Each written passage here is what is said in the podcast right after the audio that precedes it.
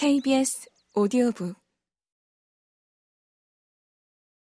동원이 요양병원에서 마지막을 보낼 때 하마는 종종 그와 통화를 했다.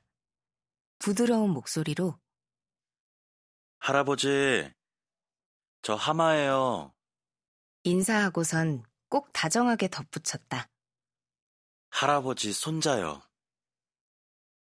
혹시나 흐려졌을지도 모를 동원의 기억에 초롱불을 켜듯이 그 말을 건네는 것이었다. 당신의 벗이 여기에 있다는 걸 알리던 하마. 하지만 당신이 거기에 없게 된 지금 무슨 말을 할 수 있을까? 조용한 하마의 손등을 쓰다듬었다.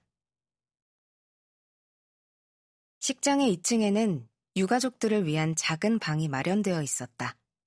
너무 외진 곳이라 근처에 모텔도 없고 내일 아침 일찍 발인도 봐야 하니까 그곳에서 잠깐 눈을 붙이기로 했다. 정말이지 낡고 오래된 방이었다.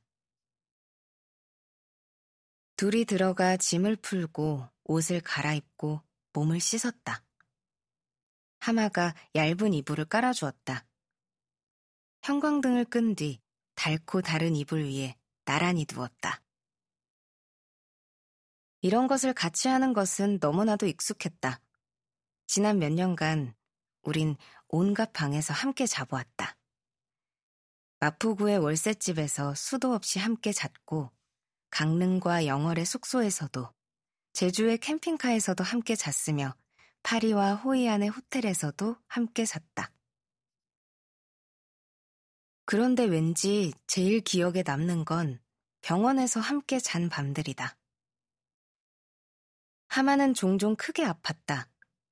간이 침대에 머물며 하마를 돌본 나날은 언제고 생생하게 기억할 수 있다. 통증이 어찌나 심했던지 하마는 밤이 되어도 쉬이 잠들지 못했다. 걔가 겨우 잠들 때까지 얼굴과 머리칼을 한참 매만져 주었던 게 생각난다.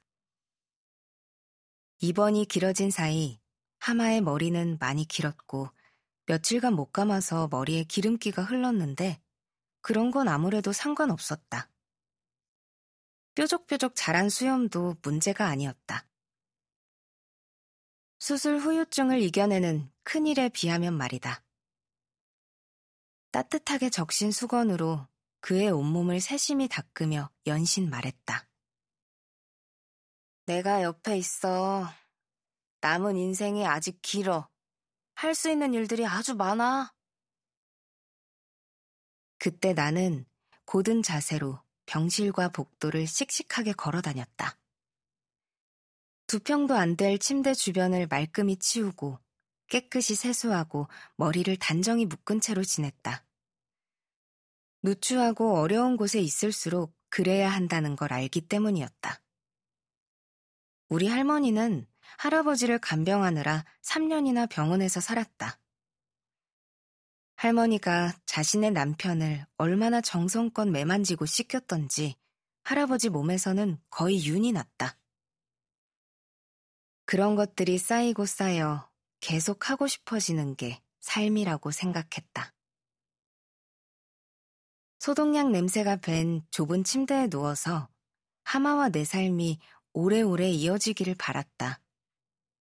지금 여기, 장례식장의 2층은 우리가 함께 누워본 곳 중 가장 남루하고 누추한 방이었다.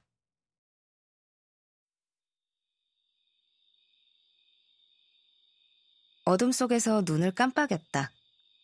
창밖에서 늦여름 바람이 불어왔다. 하마가 말했다. 달이 엄청 밝아.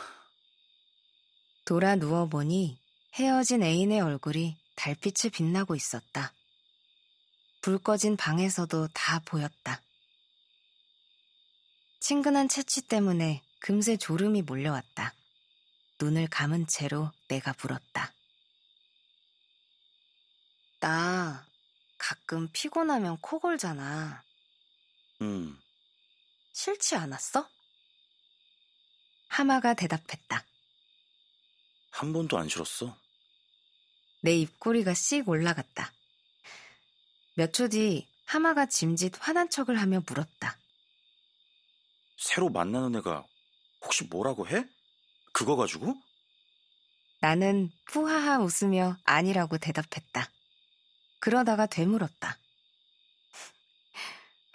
뭐라고 하면 어쩔 건데? 하마는 웃는 채로 한숨을 쉬었다. 내가 뭘 어쩌겠어. 그러고선 아주 그냥 세게 입을 맞추는 것이었다. 멀리 가는 사람을 마지막으로 꽉 껴안아 보는 듯한 뽀뽀였다. 마중 말고 배용을 위한 입맞춤.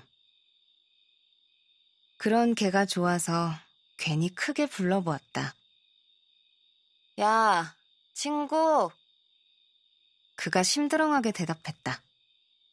음, 야, 나랑 헤어지네. 그러자 그도 피식 웃었다.